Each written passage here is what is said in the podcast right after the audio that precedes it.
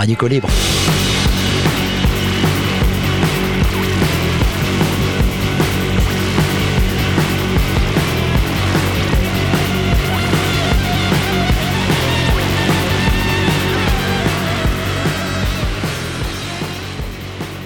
Bonjour à tous, vous êtes toujours sur le 107.3 de Radio Alpa pour une émission intitulée Radico Libre que vous pouvez retrouver dont les podcasts euh, sont disponibles sur euh, la page Radico Libre de, euh, du site radioalpa.com. Je vais y arriver. On aurait pu vous parler de la COP 28. Elle s'est ouverte le jeudi 30 novembre aux Émirats Arabes Unis. Hmm, déjà, ça fait bizarre. Et elle s'est refermée le 13 décembre et non pas le 12, après une nuit de prolongation pour des négociations qui...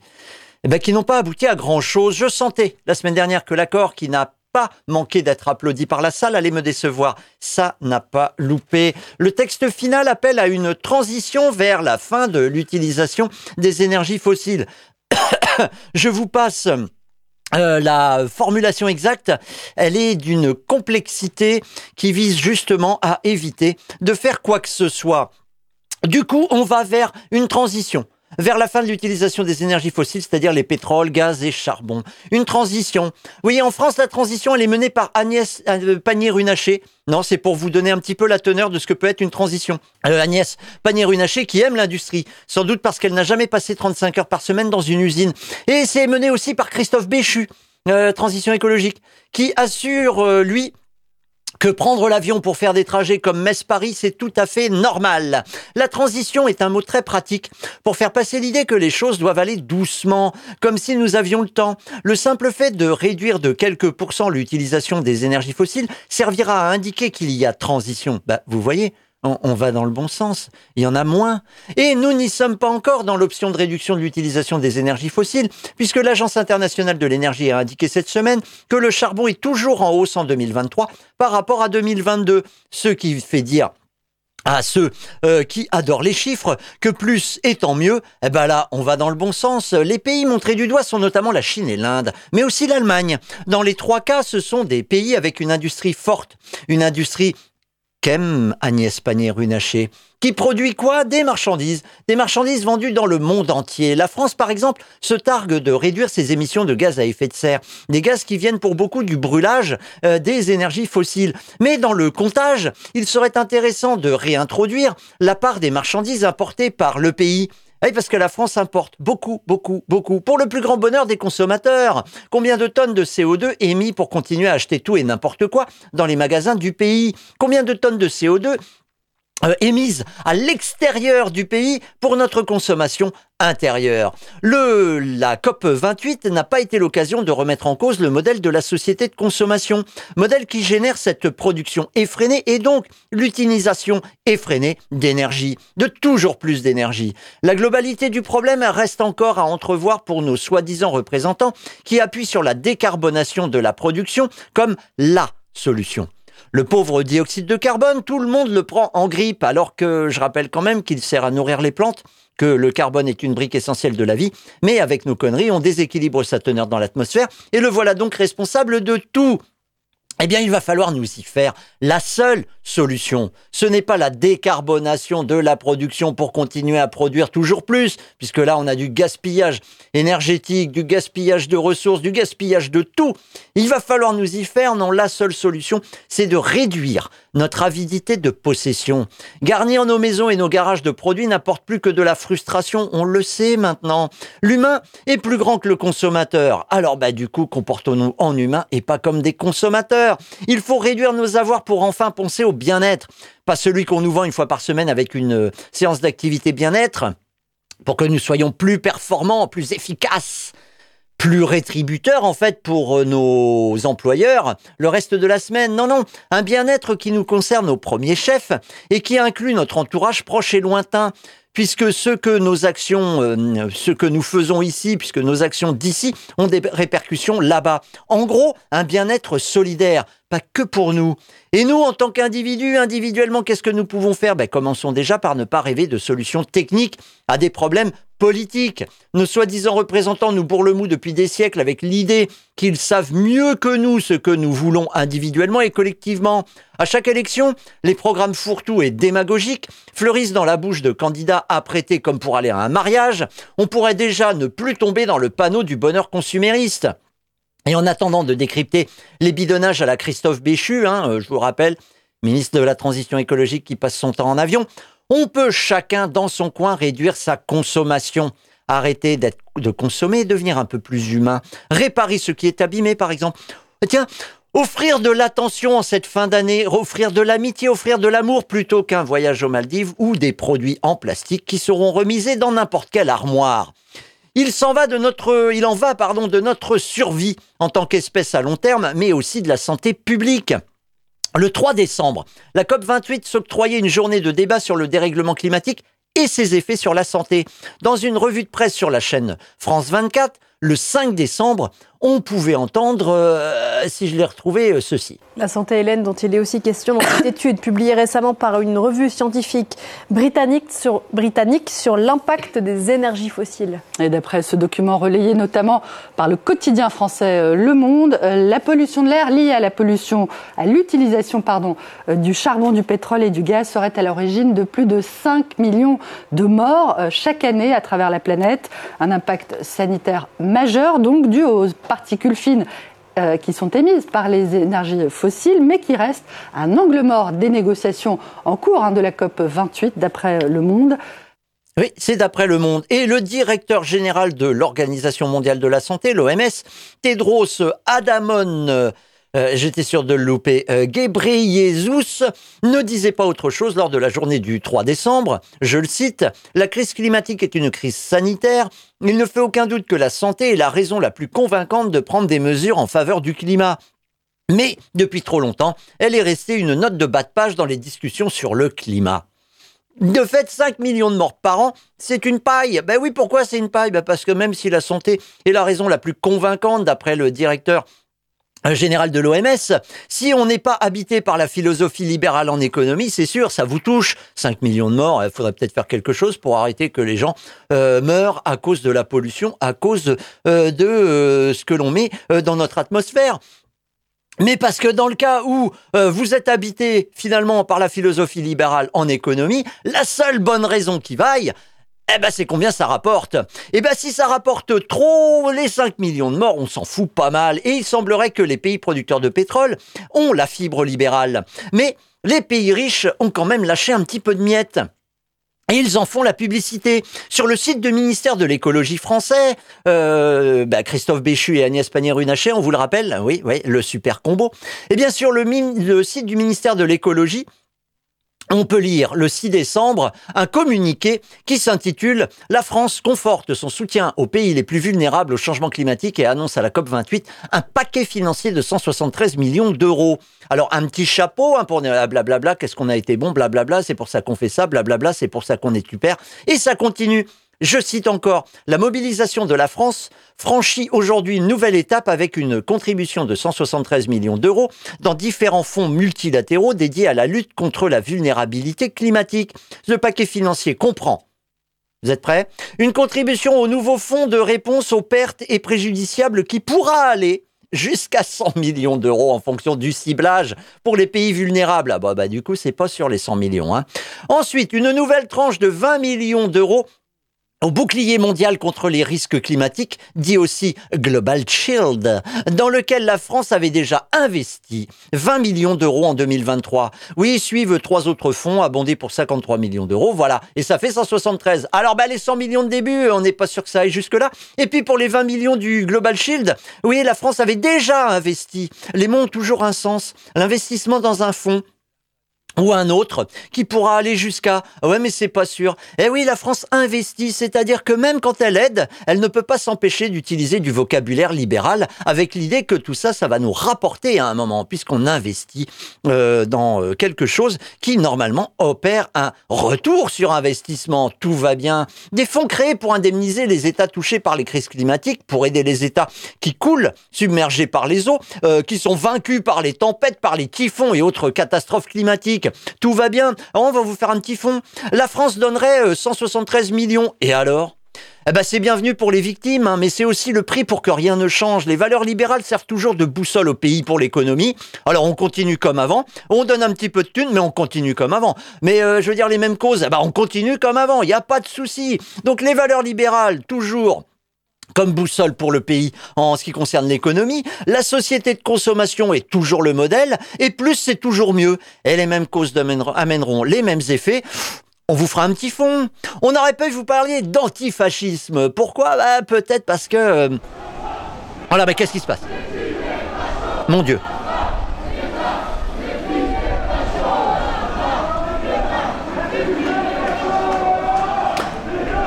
Bon, bah on vous fait un petit lot.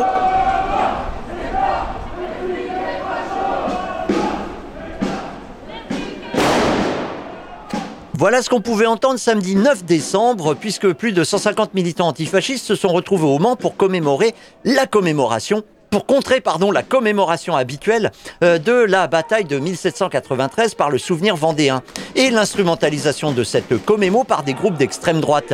Eh ben ils sont pas venus. Non. Les militants antifascistes étaient comme à l'accoutumée euh, en noir, le visage caché. Mais pourquoi? Eh bien pour le savoir, nous avons interrogé l'un des manifestants. Vous vous faites quoi dans la manif? Alors plein de choses j'imagine, mais là qu'est-ce que vous avez comme petit papier?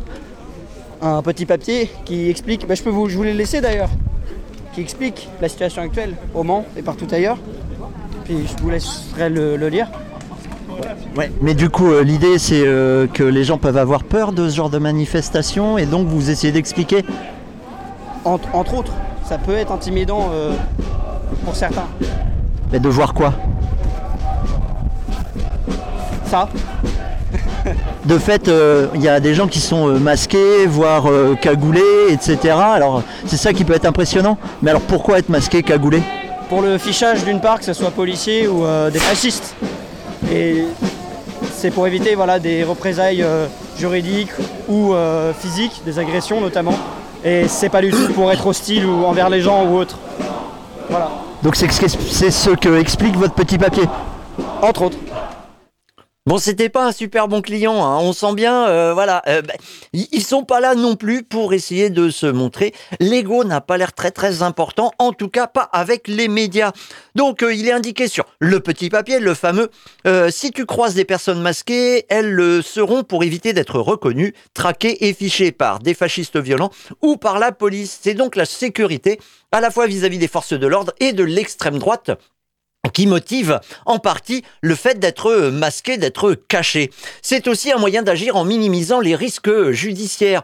Par exemple, quand deux établissements de centre-ville, le Barracuda, un bar et la Belle Époque, une boîte de nuit appartenant à des militants du parti Reconquête, sont ciblés par des tags rappelant l'obédience politique des propriétaires.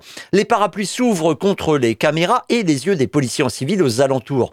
Les manifestants antifascistes ont défilé dans les rues du Mans, derrière deux banderoles, renvoyons les nazis en, carton dans les poubelles de l'histoire et l'antifascisme nous concerne tous. Il est vrai que si l'extrême droite arrive au pouvoir, nous serons tous concernés. Mais déjà aujourd'hui, les discours et les votes des partis de l'arc républicain, comme les républicains ou le RN, oui, oui, le Rassemblement national est dedans, dans l'arc républicain depuis la manif contre l'antisémitisme du 12 novembre. Oui, alors mettre un parti raciste qui fait, qui a des, des militants qui euh, souvent ont été euh, condamnés pour avoir euh, justement fait l'apologie du racisme dont fait partie l'antisémitisme qui se retrouve donc le Rassemblement national dans un arc républicain à la faveur d'une manifestation contre l'antisémitisme, eh oui, on vit cette époque-là. Eh bien, euh, les républicains et le RN font la part belle à une dérive communautaire et xénophobe qui est l'indépendant du fascisme.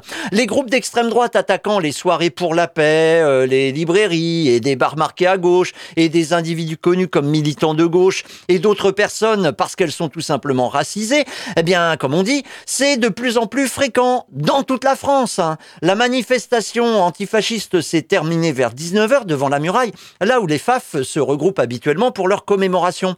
La dispersion fut alors le moment pour la police de courser des militants seuls ou en petits groupes. Huit d'entre eux ont été arrêtés pour contrôle d'identité. Plusieurs ont fini en garde à vue. Cette semaine, à Angers, les militants d'extrême droite ont tenté des rassemblements pour rendre hommage à Thomas, la victime d'une rixe de fin de soirée à Crépole. La préfecture a interdit les rassemblements en question. Bah pourquoi? Bah Parce que euh, derrière ces rassemblements se cachent souvent des militants violents. Eh bien, euh, la même chose a été faite à Nantes, euh, alors que la Ligue ligérienne appelait à une manifestation mercredi dernier. Ce samedi, c'est au Mans que fait escale l'interrégional fasciste. Et du coup, il y a un appel à manifester notre solidarité le samedi 16 décembre à 11h, euh, s'est réuni le parti à l'appel du parti Réconquête, mais aussi des Lions Manceaux, un nouveau groupe créé en octobre 2023, euh, un groupe de nationalistes, de jeunes nationalistes euh, qui ont euh, sur euh, leur leur logo bah, une fleur de lys. Donc on se dit que c'est une émanation de la F, hein, de l'action française, ou quelque chose d'approchant. Et donc Reconquête appelait ces militants à se rassembler place de la préfecture pour rendre hommage à Thomas. Bon, en fait, c'est pour exprimer leur slogan raciste qui font que bah, il faut virer tous les étrangers, garder les Français, alto massacre des Français. Voilà le genre d'ânerie dont on peut entendre parler. Alors en sachant que pour Reconquête euh, les Français ne sont pas tous français, c'est-à-dire qu'il suffit pas d'avoir des papiers. Non, non, non, non, non, non, non, non, il va falloir prouver un petit peu euh, au niveau euh, génétique, au niveau historique, au niveau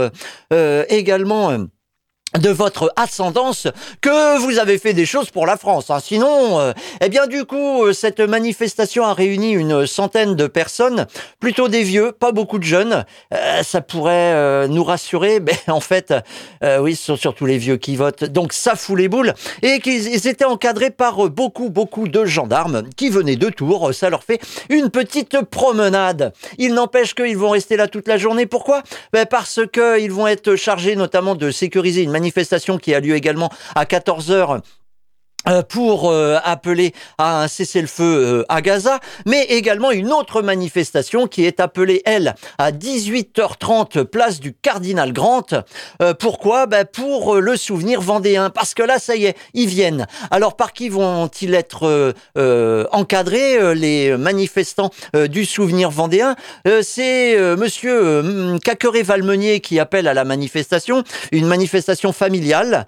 Oui, une manifestation familiale quand euh, on a simplement pour but de se souvenir que des Chouans venus en 1793 se sont fait tuer parce que par euh, des républicains parce que eux-mêmes voulaient mettre à bas la République.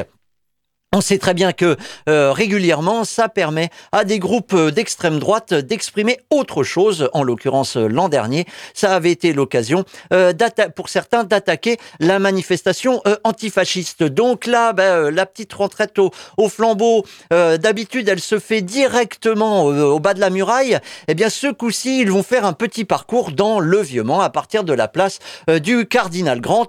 On peut s'attendre à des chants, à des slogans, à des flambeaux.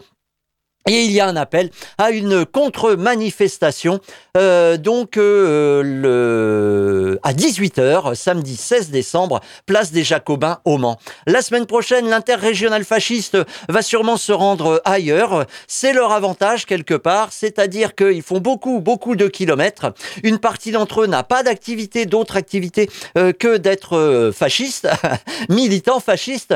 Donc de fait, ils sont plutôt libres et ça leur permet de tenter de faire des manifestations un petit peu partout. Bon, il y a quelques semaines, euh, ils se sont dit à une centaine qu'ils allaient pouvoir investir tout un quartier. Le simple fait qu'ils se disent ce genre de choses, c'est qu'ils ont vraiment pris la confiance à l'extrême droite. Il faut dire que ils ont pas mal de soutien, notamment idéologique, à la tête de l'État. Ah oui, quand même, il faudrait voir que il y a pas si longtemps, on a voulu pondre une loi sur l'immigration. Elle a eu un petit souci, mais quand même, on aurait pu vous parler donc Petit rappel quand même, à 18h, place des Jacobins au Mans, il y a une manifestation qui, semblerait-il, n'est pas déclarée. Euh, c'est ce que nous disent les, euh, les journaux locaux.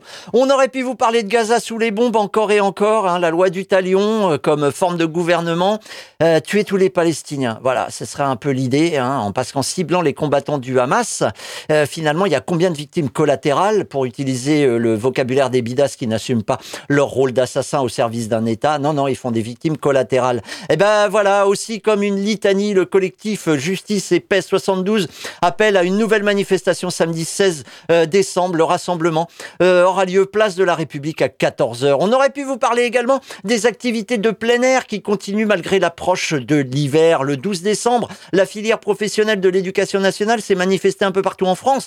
Ils étaient une centaine place de la préfecture mardi matin à Le Mans pour demander le retrait d'un projet de réforme de la filière, filière professionnelle, qui, comme on a l'habitude ce gouvernement, se fait au forceps, sans concertation, avec un agenda des plus serrés et amène la dégradation des conditions de travail que ça soit pour les personnels ou pour les élèves. Ils étaient donc une centaine, place de la Préf pour demander le retrait de ce projet. Jeudi 14 décembre, les communes au Manceau étaient en grève également et 200 d'entre eux se sont invités au conseil municipal pour contrer les modifications dans l'attribution des primes et demander des embauches.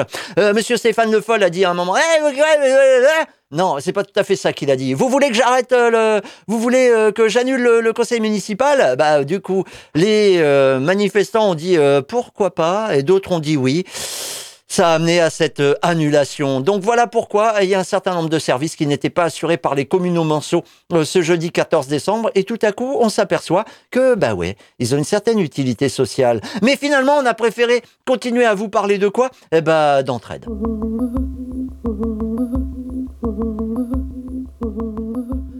Bon, ça fait plusieurs semaines que nous tentons de comprendre cette idée à travers le livre de Pierre Kropotkin intitulé L'entraide, un autre facteur de l'évolution, traduit en français au début du XXe siècle. Et d'ailleurs, à l'occasion, on utilise euh, pour la première fois ou presque le mot entraide. Euh, Kropotkin écrit ce livre en réaction des dérives idéologiques des darwinistes sociaux qui affirment que le monde est une jungle, où la lutte pour la survie du monde animal pourrait être transportée pour les animaux humains. De fait, Kropotkin montre que cette histoire de lutte pour la survie ne survit pas justement à l'étude des pratiques que ce soit dans le monde des animaux non humains ou dans les sociétés humaines. Pour ce faire, il reprend les études de l'époque sur les solidarités intra-espèces et poursuit avec les humains jusqu'au début du XXe siècle. Lui voit des tendances à l'entraide tout au long de l'histoire avec un grand H et il espère que ces tendances vont se généraliser dans l'avenir. L'avenir, nous y sommes. Et la pensée libérale en économie continue à propager l'idée contraire. Il n'y a pas d'entraide. L'homme est un pour l'homme, et c'est pas sympa pour les loups. Et la compétition serait de l'ordre du naturel.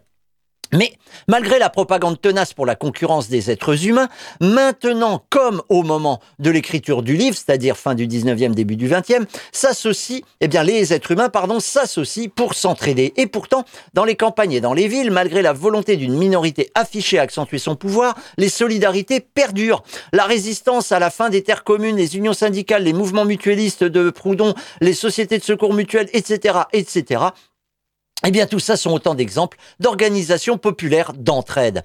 À force d'accumuler des exemples en Europe et ailleurs, Kropotkin conclut sur les deux chapitres qu'il consacre à l'entraide de nos jours, donc entendez au moment de l'apparition du livre, à la charnière entre les 19e et 20e siècles, il conclut donc en disant, en résumé, en résumé, ni le pouvoir écrasant de l'État centralisé, ni les enseignements de haine réciproque et de lutte sans pitié que donnèrent en, des, en les ornant des attributs de la science d'obligeants philosophes et sociologues, n'ont pu détruire le sentiment de solidarité humaine profondément enraciné dans l'intelligence et le cœur de l'homme, et fortifié par toute une évolution antérieure. Ce qui est le produit de l'évolution depuis ses premières périodes ne saurait être dominé par l'un des aspects de cette même évolution.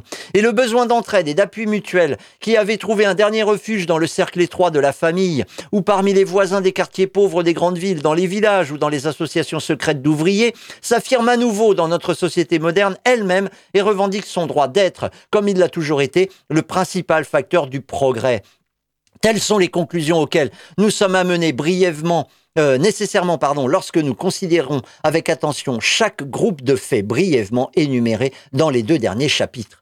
Aussi, Pierre Kropotkin fait de l'entraide le facteur principal de l'évolution dans le sens d'un changement positif.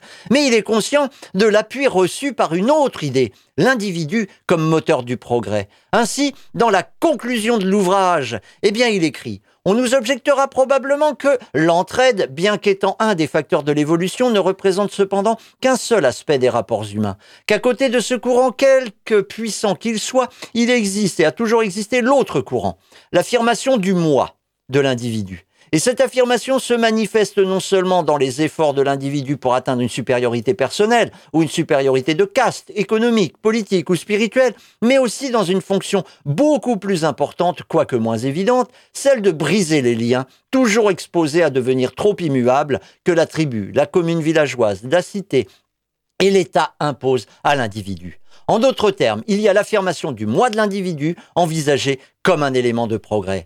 Il est évident qu'aucun exposé de l'évolution ne sera complet si l'on ne tient compte de ces deux courants dominants.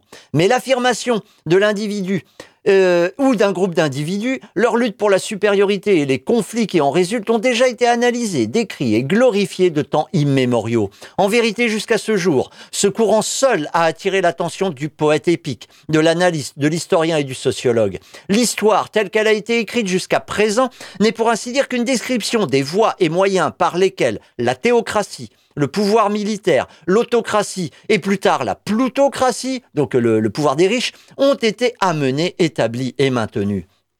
Les luttes entre ces différentes forces forment l'essence même de l'histoire. Nous pouvons donc admettre que l'on connaît déjà le facteur individuel dans l'histoire de l'humanité, alors même qu'il demeure un vaste champ d'études nouvelles à faire sur ce sujet, considéré du point de vue qui vient d'être indiqué. Par contre, le facteur de l'entraide n'a reçu jusqu'à présent aucune attention. Les écrivains de la génération présentée passée le nient purement et simplement, ou même le tournent en dérision. Il était donc nécessaire de montrer tout d'abord le rôle immense que ce facteur joue dans l'évolution du monde animal et dans celle des sociétés humaines. Ce n'est que lorsque ceci sera pleinement reconnu qu'il deviendra possible de procéder à une comparaison entre les deux facteurs. Bon, finalement, il attend pas. Et... Euh, il tente la comparaison à partir des données du moment. Il continue ainsi. Tenter une estimation même approximative de leur importance relative par quelques méthodes statistiques serait évidemment impossible. Une seule guerre, nous le savons tous, peut produire plus de mal immédiat et subséquent que des centaines d'années d'actions ininterrompues du principe de l'entraide ne produiront de bien. À ce postulat posé, voilà l'entraide bien supérieure à la lutte qui amène nécessairement finalement à ce qu'on pourrait appeler des guerres. Il en résulte, il en serait de même pour le progrès industriel dans lequel Kropotkin baigne en cette fin de 19e, ce qui en fait un fâcheux scientiste finalement. Je cite, Attribuer le progrès industriel de notre siècle à cette lutte de chacun contre tous qu'il a proclamé, c'est raisonner comme un homme, qui ne sachant pas les causes de la pluie, l'attribue à la victime qu'il a immolée devant son idole d'argile.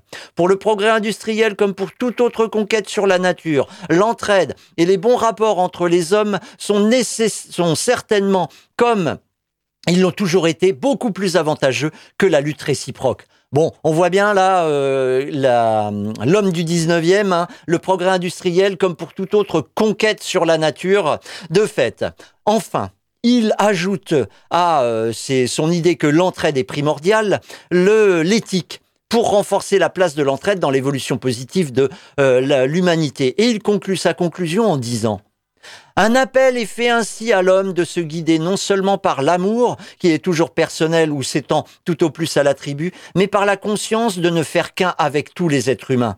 Dans la pratique de l'entraide qui remonte jusqu'au plus lointain euh, début de l'évolution, nous trouvons ainsi la source positive et certaine de nos conceptions éthiques. Et nous pouvons affirmer que pour le progrès moral de l'homme, le grand facteur fut l'entraide et non pas la lutte. Et de nos jours encore, c'est dans une plus large extension de l'entraide que nous voyons la meilleure garantie d'une plus haute évolution de notre espèce.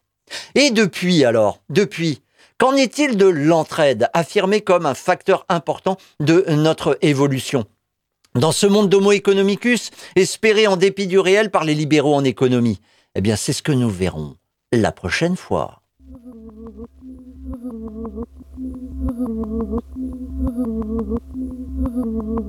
Bon, on va se quitter, mais il se passe plein de trucs. Euh, je vous enjoins à aller voir sur sarthe.demosphère.net. Pour savoir quoi Eh bien que le lundi 18, il y a plusieurs manifestations, notamment pour euh, la journée euh, internationale des migrants et puis pour sauver des arbres aussi. Avenue Bollé, il y a également des choses à dire. Euh, sur euh, bah, l'Assemblée générale de l'Allumette qui a lieu le mardi 19. Renseignez-vous auprès d'eux. Euh, et puis, bah, bah, plein d'autres trucs. Mais là, on est carrément en retard. Alors que vous dire, bah, peut-être un truc comme, allez, au revoir.